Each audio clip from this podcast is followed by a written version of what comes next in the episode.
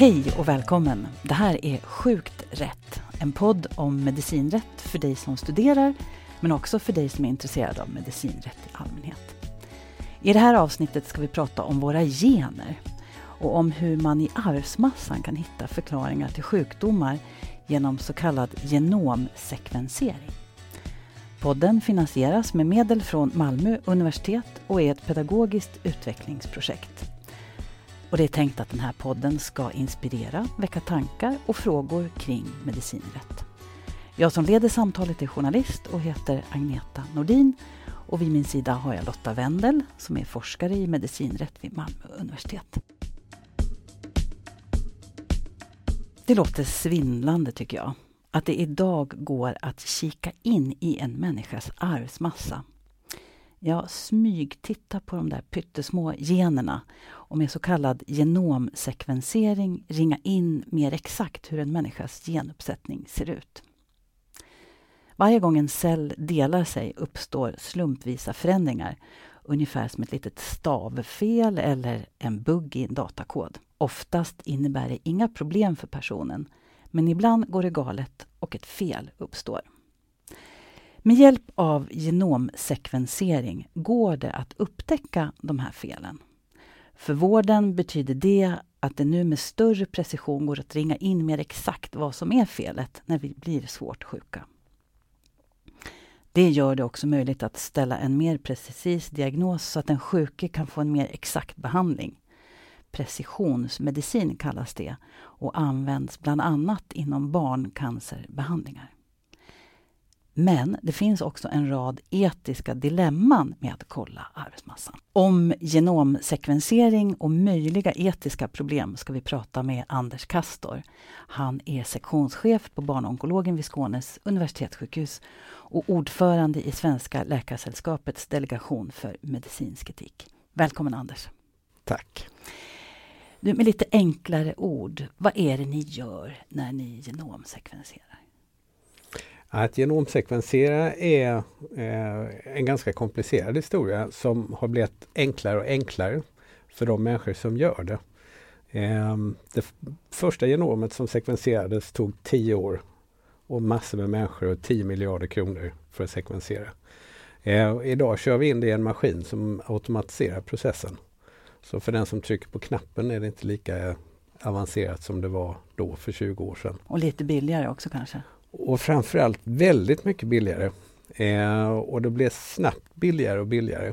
Eh, och det är därför som det här är ett intressant ämne nu. För att nu börjar priset komma ner i nivåer där, man, där det kan bli aktuellt att göra det här i större skala i sjukvården.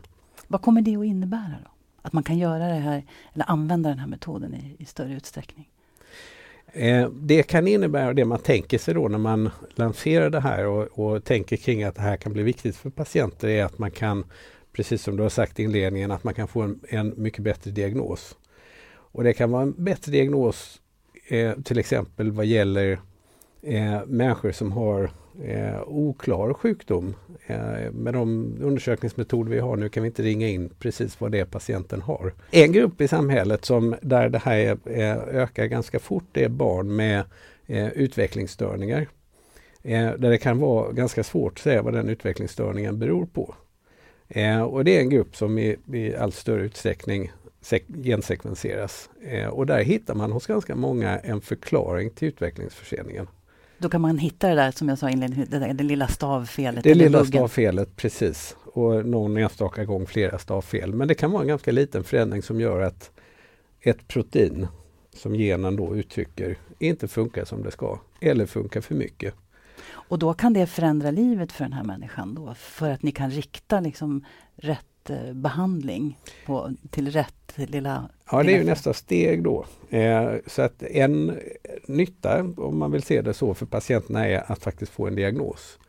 Eh, för ganska många av de här barnen med utvecklingsförsening så, så stannar nyttan där. Eh, det hjälper oss inte att behandla många av dem. Eh, men det är ändå en stor lättnad för familjen att kunna peka på att det är detta som är orsaken. Eh, har man inte en orsak att peka på så är det svårt att sluta tänka som mamma, är det något jag gjorde under graviditeten? Är det någonting som vi kunde ha gjort annorlunda? Och så. Eh, och kan man peka på att det är den här genförändringen så kan man slappna av i det, att det här är eh, biologi, det är inte något vi har gjort till exempel. Som kan vara nytta för familjen. Mm, så inte bara för patienten då, utan för alla runt omkring. Precis. Vad är det man ska testa då? Man kan ju, man kan ju titta på alla möjliga eh, varianter och hundratals diagnoser. Precis.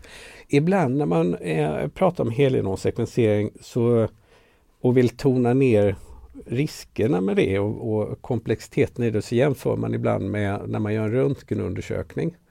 Där man kan se saker som egentligen inte var tanken att man skulle se när man gjorde undersökningen. Eh, man misstänker att någon har en lunginflammation och så gör man lungröntgen och så ser man en stor tumör i lungan.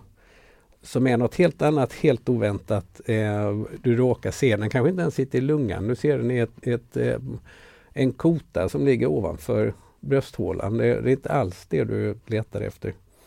Skillnaden med röntgen är att en röntgenbild så talar all information till ögat på den som tittar på röntgenbilden. Eh, med helionomsekvensering så, så måste du välja vad du ska titta på.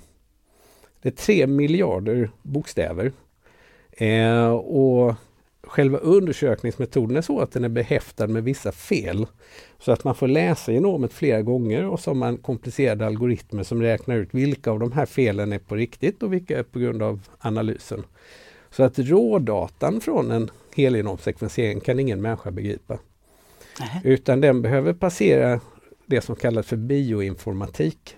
Människor som tittar på allt det här och man har algoritmer för att räkna ut vad är sant och vad är falskt och vad är normalt och vad är, är inte normalt.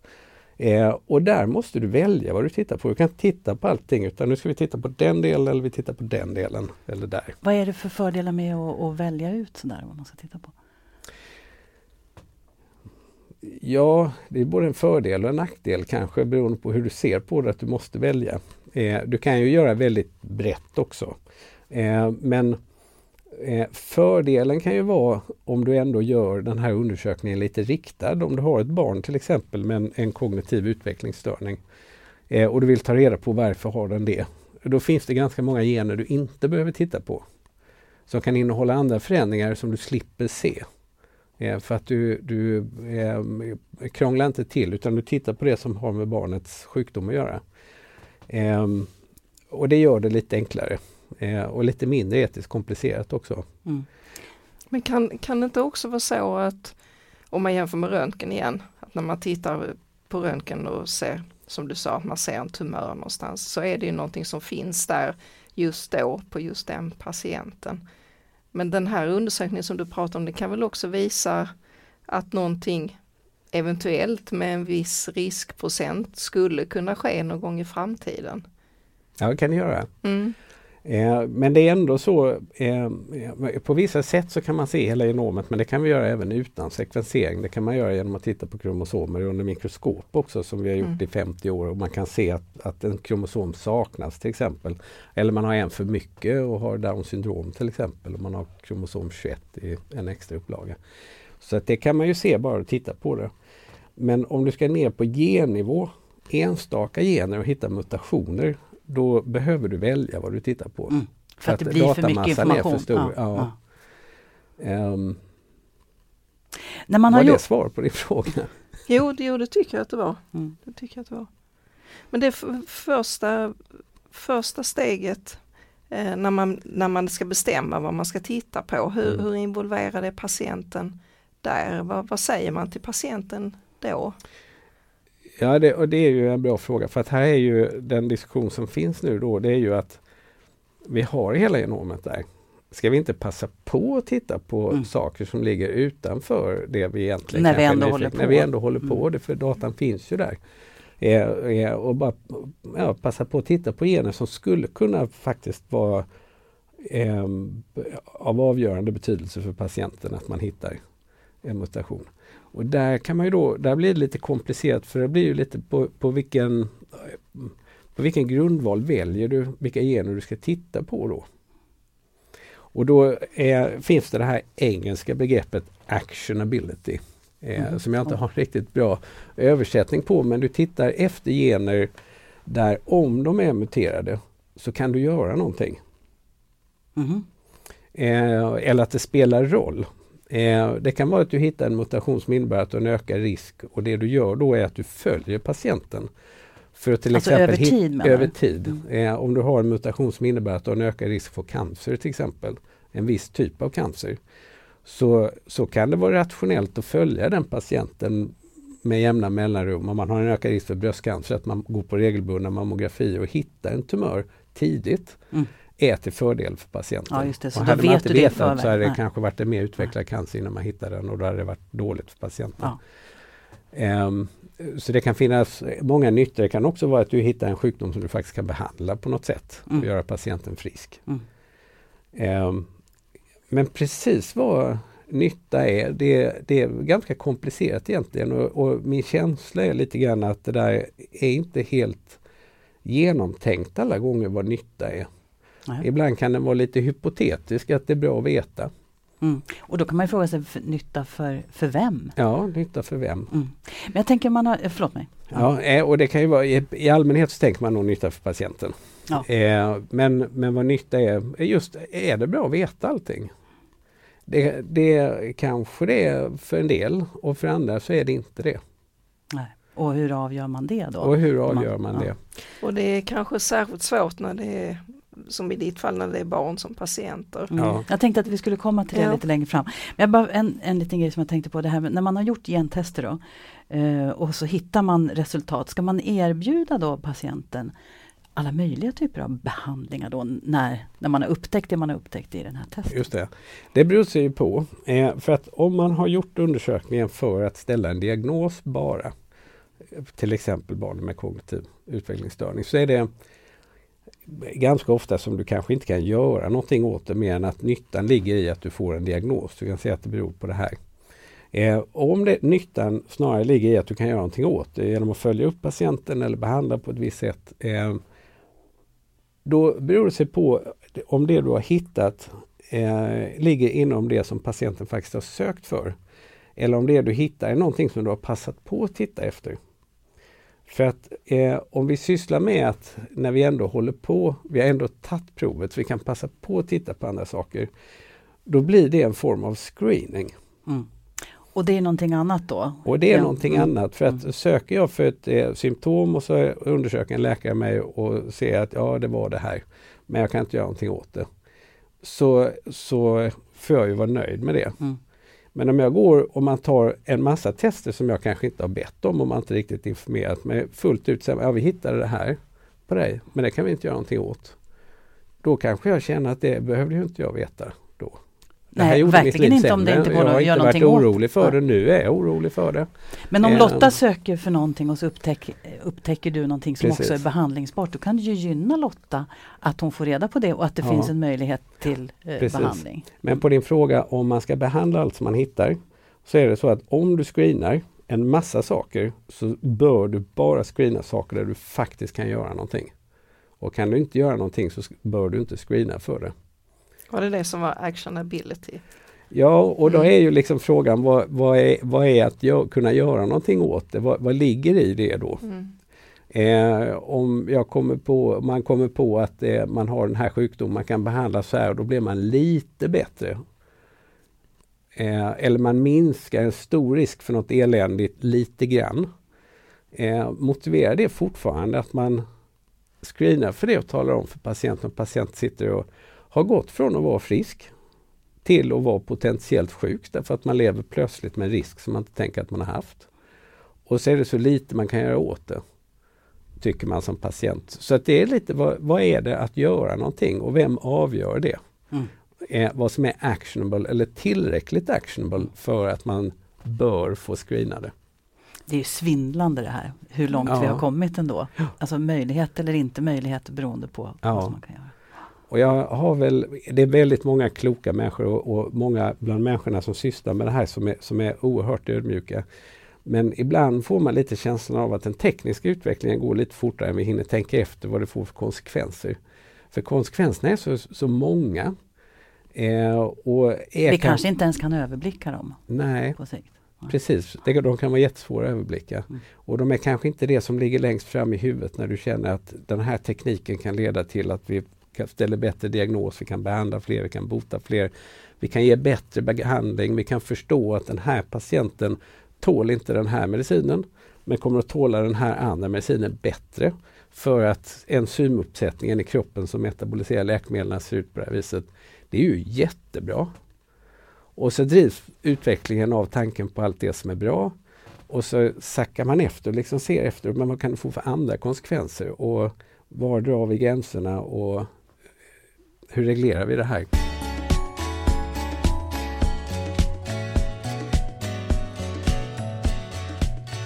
Du lyssnar på Sjukt rätt, podden om medicinrätt. Idag om genomsekvensering. Gäst är Anders Kastor, sektionschef på barnonkologen vid Skånes universitetssjukhus och ordförande i Svenska Läkarsällskapets delegation för medicinsk etik.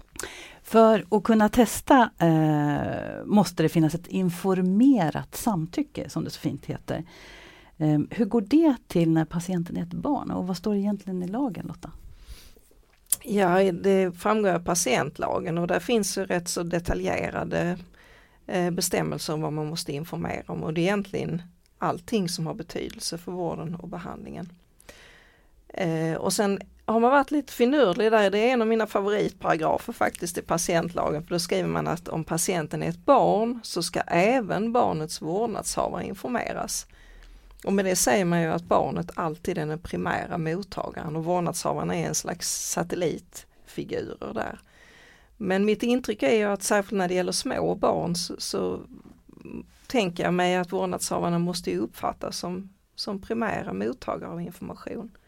Så jag undrar lite hur man löser det, hur man gör rent ja. praktiskt. Och sen också, precis som du har beskrivit, den här stora osäkerheten kring vad man gör eh, och resultatet av de som är så svåra att överblicka. Hur informerar man om det när man vill inleda en sån här Precis, vi ska komma ihåg mm. båda frågorna. Jag börjar med mm. den första, mm. eh, hur vi gör. Mm. Eh, och så är svaret, det naturliga svaret på den är att alla gör olika min egen, eh, som, genom åren som jag upptäckt är att eh, när vi informerar så har vi alltid en skriftlig information också.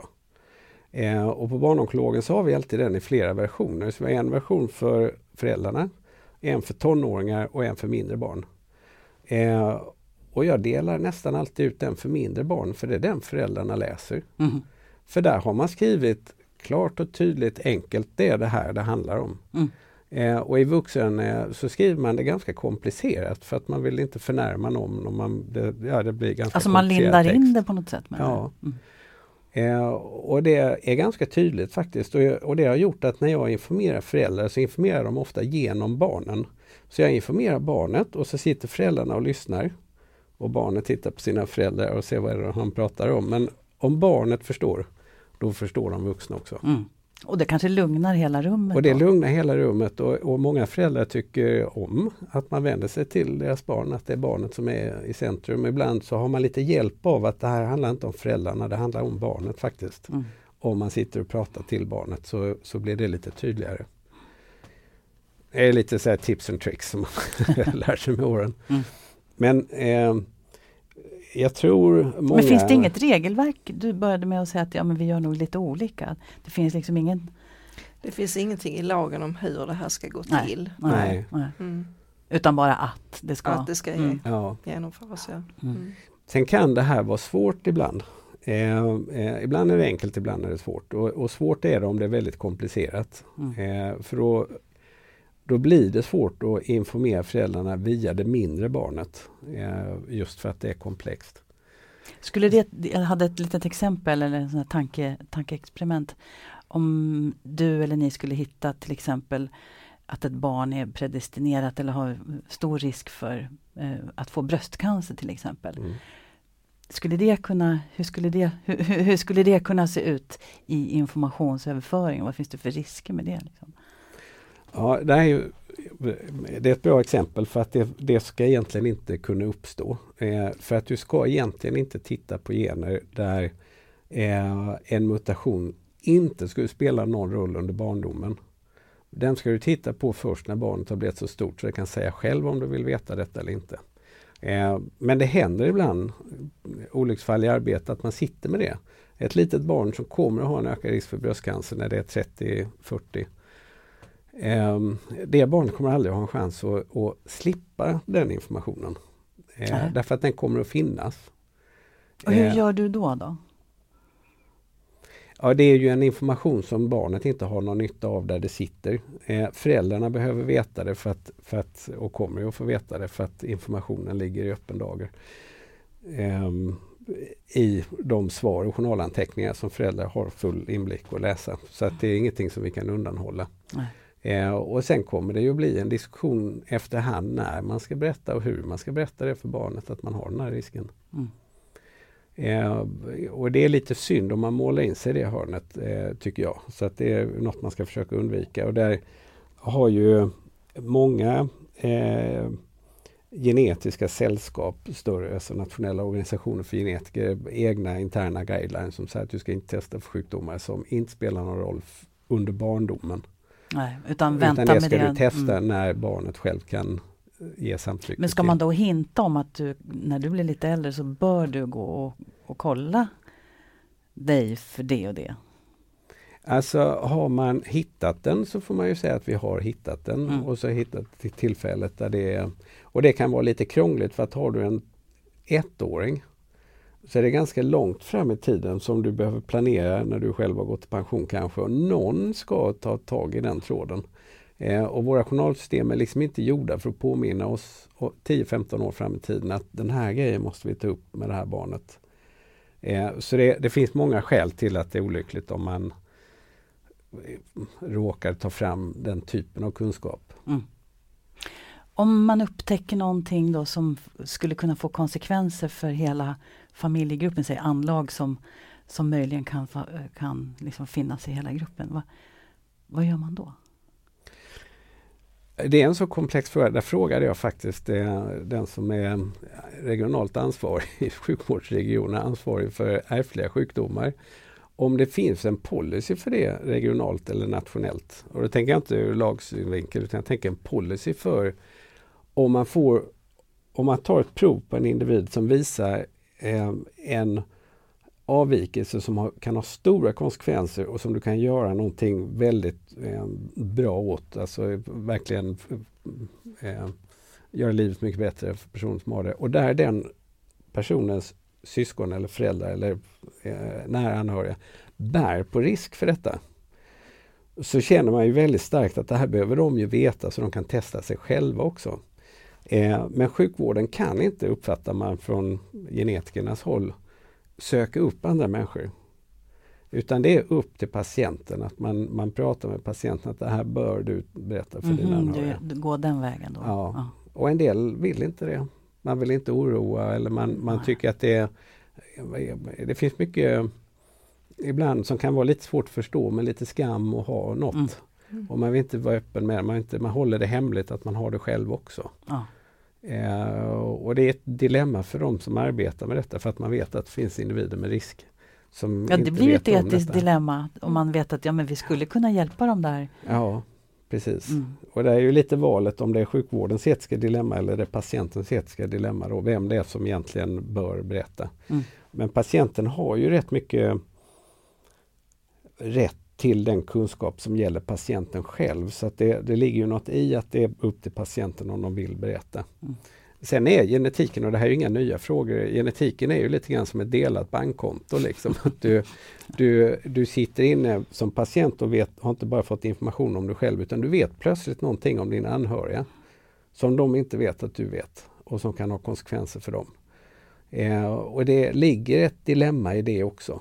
Oh ja, faktiskt. Oh ja. ja, det är att undanhålla information mm. från, ja. från någon som är en, en kär då eller mm. som Precis. står en nära. Men du, jag funderar på en grej när det handlar om, om vi stannar kvar kring barnen där.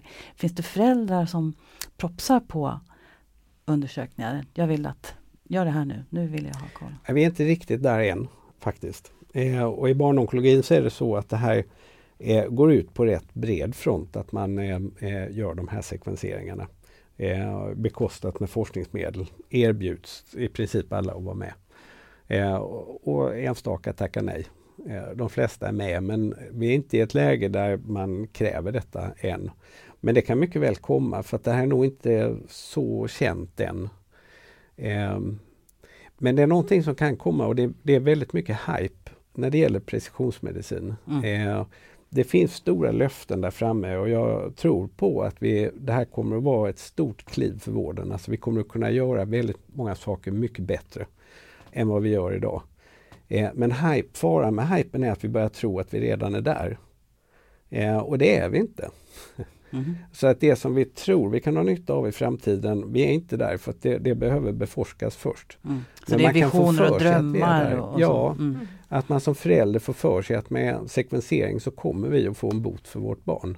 Mm. Eh, och där är vi inte alls idag. Och det kan man väl fatta som förälder om man har ett barn som är, man är orolig för. Att Ja. herregud, kolla allt så att vi vet. Ja, Det kan man ju Precis. bara gå till sig själv. Men då är vi inne lite grann på när vi pratar om att, kräva då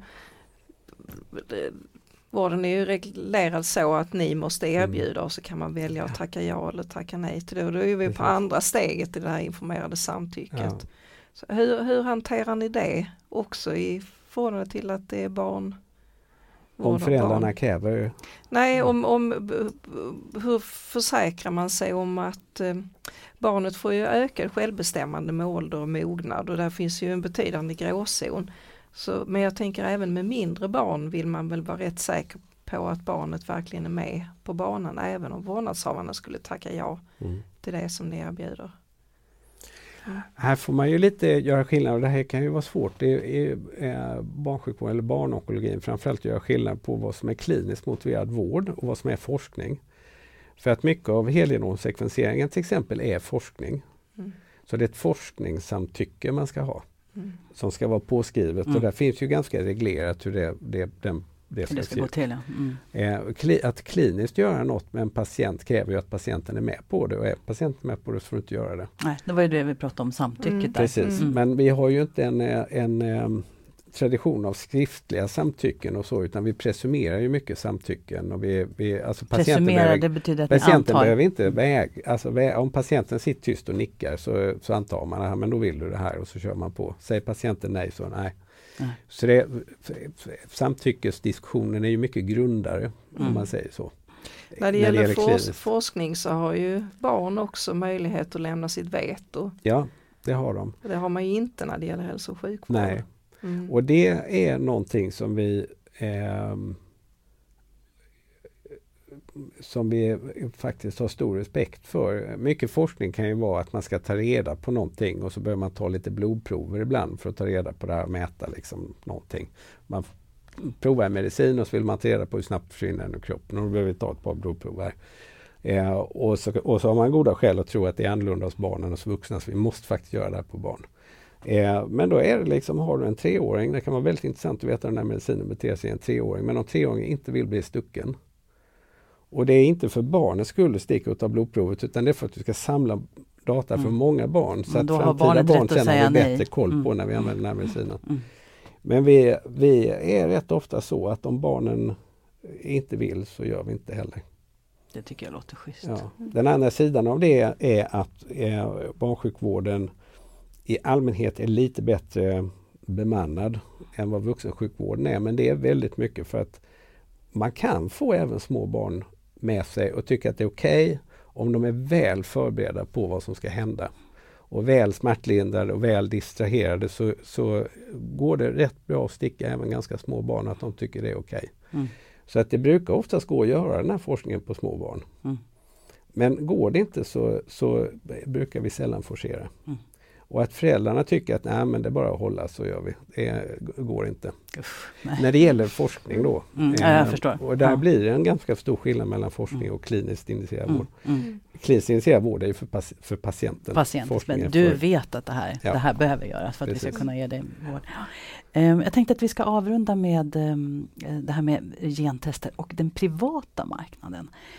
Och vilka etiska problem som skulle kunna dyka upp där. Vad tänker du kring det? Anders? Många. man kan, eh, och där får man väl kanske hålla isär. Det finns ju olika typer av marknader där. Det finns, det finns eh, företag som sekvenserar eh, för eh, att någon är intresserad av, av eh, släktskapsforskning. Så att man får kunskap om vad, vad kom man från för folk, vad, vad Mm. hörde man till för folkgrupp för tusen år sedan och när utvandrade man från Afrika och när, det här, Mm. vem är man mest släkt med och, och så här. Mm. Ja, det är Eh, ju jättepopulärt. det är jättepopulärt. Mm. Eh, och där, det har vi sina egna etiska eh, så här som den som gör det kanske bör tänka efter lite. De företagen, de seriösa, de stora företagen, de är ett par av dem är ganska noga med att faktiskt undvika att titta på någonting som skulle kunna skvallra om att patienten har en sjukdom. Eh, men en del gör inte det och så har man som ett litet sidopaket som man kan betala för att om vi råkar se i den här, vi tittar inte efter det, men om vi råkar se att du har en risk för någonting för att vi tittar på de generna för att bestämma din Vill du veta det då? släktskap. Mm. Ja, vill du veta det då? Så Eh, kostar det 300 dollar till. Ja, Mm. eller så är det gratis faktiskt. Mm. Men eh, bara för att man inte ska, man sänker trösklarna Mm. så att göra det här. Eh, och det är lite komplicerat tycker jag för att eh, om du ska göra den här typen av undersökningar så ska du egentligen genomgå en genetisk vägledning först. Eh, som eh, tar rätt mycket tid om du ska göra den rätt och du ska ha betänketid så att du faktiskt förstår vad det kan få för konsekvenser. Vill jag veta de här sakerna? Mm. Just jag som person. Och det är en väldigt komplicerad fråga att ta ställning till för många människor tror jag. Men det har du ingen chans till om du eh, gör det här hos de här företagen. Nej. Och en annan, en annan fara kan ju ligga i att, att de här företagen håller ju de här data i databaser som man sparar. Eh, och de har sina regler för hur, hur det här ska hållas hemligt och, och så här. Men de är privata allihopa, de kan köpas upp. Och det nya företaget som har köpt upp dem kan eh, introducera andra regler och sen vet du inte riktigt var data om dig hamnar. Nej. Eh, Och det kan ju få förödande konsekvenser ja, på kan, alla möjliga plan. Ja, och du kan, du kan via eh, de här datorna faktiskt säga att det där är du. Mm. Om du vill. Eh, och i ett samhälle med mycket AI, utvecklande AI och eh, obegränsat med algoritmer eh, hos Facebook och Instagram och andra och koppla det med genetisk information. Och så köper kineserna det. Jag bara målar upp en dystopi. Ja, eller någon men, annan men, finns, men här som- finns risker för att du här finns en risk som på, den är helt hypotetisk idag. Men, eh, men skulle kunna ha en framtid att du utifrån de data du får när du eh, gör den, de här analyserna, att du kan räkna ut hur du ser ut. Du kan räkna ut var kindbenen sitter, vilken eh, ögonfärg du har, eh, vilken typ av öron, om du har fritt hängande öronlober eller de sitter liksom eh, högt hårfäste eller om du har hår. Eh, Ja, och också det- personligheten väl, om man är risktagare också personlighet, eller om man men är just- lugn just- och stadig. eller- Men just Mm. utseendet liksom skulle kunna öppna möjligheter för en typ av övervakning som vi kanske inte har tänkt på. Eh, vi lever i en värld där vi tänker att allt är gott och plötsligt så, så kanske det inte är det. I fel händer så I kan fel det... händer. Eller Eh, ja, i rätt händer beroende Ja. på vad man har för, eh, för åsikter. Så Precis, kan det så gå att det, det finns en risk att vi matar en ond framtid med Mm. någonting som kan slå hårt tillbaks mot oss. Mm. Det här är dystopier och det här är Mm. liksom inte något vi är i nu men det, är- det är en sån här Det kanske är i alla fall eh, någonting att hålla i som en slags handbroms då Ja. när man vill fara iväg. Du sa att vi, Precis. vi pratar mycket om drömmar och visioner och sånt där. Och någonstans kan jag tänka, även om det blev lite dystert nu mot slutet, så finns det ju också i detta fantastiska möjligheter. Jag tänker på Ja. alla människor som man, ni i sjukvården kommer att kunna hjälpa också. Så Ja. att, jag tänker om vi ska avrunda så är det väl härligare att hamna i det, även om vi ska vara vaksamma och hålla i handbromsen. Mm. Eller vad säger du Lotta? Mm. Jo, jag kom också att tänka på det här med, du nämnde ju be- betydelsen av genetisk vägledning och det är på väg att uppstå en ny yrkesgrupp får man väl säga inom Mm. hälso och sjukvården, genetiska vägledare. Mm. Och de är ju inte legitimerade än så länge. Det Vad ska de göra? Ja, de, de lämnar den här rådgivningen som, Mm. som Anders pratade om. Berättar om riskerna. Vadå, så man och- ringer upp och säger hej hej, jag vill ha en genetisk rådgivare som talar om för mig att... Om du, om du blir remitterad till genetiska kliniken eh, för att någon tycker att det är, det är bra att kolla igenom dina gener på något sätt så kommer genetiska kliniken att se till att du träffar en genetisk rådgivare, vägledare innan du lämnar ditt prov och det analyseras. Mm. Aha, så att den ska kunna säga det, det får de här konsekvenserna? Eller Mm. du Ja, kan så få att man, att man är medveten om att det här är inte vilket blodprov som helst utan det kan ge rätt mycket information som du behöver vara beredd på om du vill ha eller inte. Mm. Eh, och en del efter en genetisk vägledning säger att nej, bästen. Men eftersom det är en ny yrkesgrupp som inte är reglerad och inte legitimerad så om en vägledare jobbar tillsammans med Anders så deltar man i vården och behandlingen av en patient och då räknas man ändå till hälso och sjukvården och står under tillsyn och så. Men om en genetisk vägledare är privat verksam så sker det liksom helt utan kontroll och mm. insyn idag. Blev det lite deppigt ändå? Ja förlåt, förlåt. Men eh, som sagt, det gäller att både hålla i handbromsen och så blicka framåt och i någon slags positiv anda. Det, det kommer att föra jättemycket med sig. Mm. Eh, vi behöver bara se till så att vi duckar för de värsta skären. Mm. Eh, en sak som jag har lärt mig och som jag har hört någon säga det och sen har det bara bekräftats om och om igen och det är att, att det är de mest spännande frågorna i, som vi har att hantera i den medicinska etiken är alltid baksidan av något gott. Mm. Eh, så att ju mer goda saker vi kan göra, ju mer baksida har vi att hantera också. Det, det är helt ofrånkomligt. Och det ska inte glöm, vi ska inte glömma bort att framsidan finns. Tack så hemskt mycket Anders Kastor, sektionschef på barnonkologen vid Skånes universitetssjukhus. Också ordförande i Svenska Läkarsällskapets delegation för medicinsk etik. Vad säger Lotta, har du någon avslutande reflektion kring detta? Jag tyckte att eh, Anders liknelse, allting, alla framsidor har en baksida och omvänt då, alla baksidor har en framsida. Också. Jag tycker vi slutar där. Sjukt rätt produceras med medel från Malmö universitet för pedagogisk utveckling och kollaborativt lärande. Det är produktionsbolaget Lokat Media som producerar och jag som leder samtalen är journalist och heter Agneta Nordin.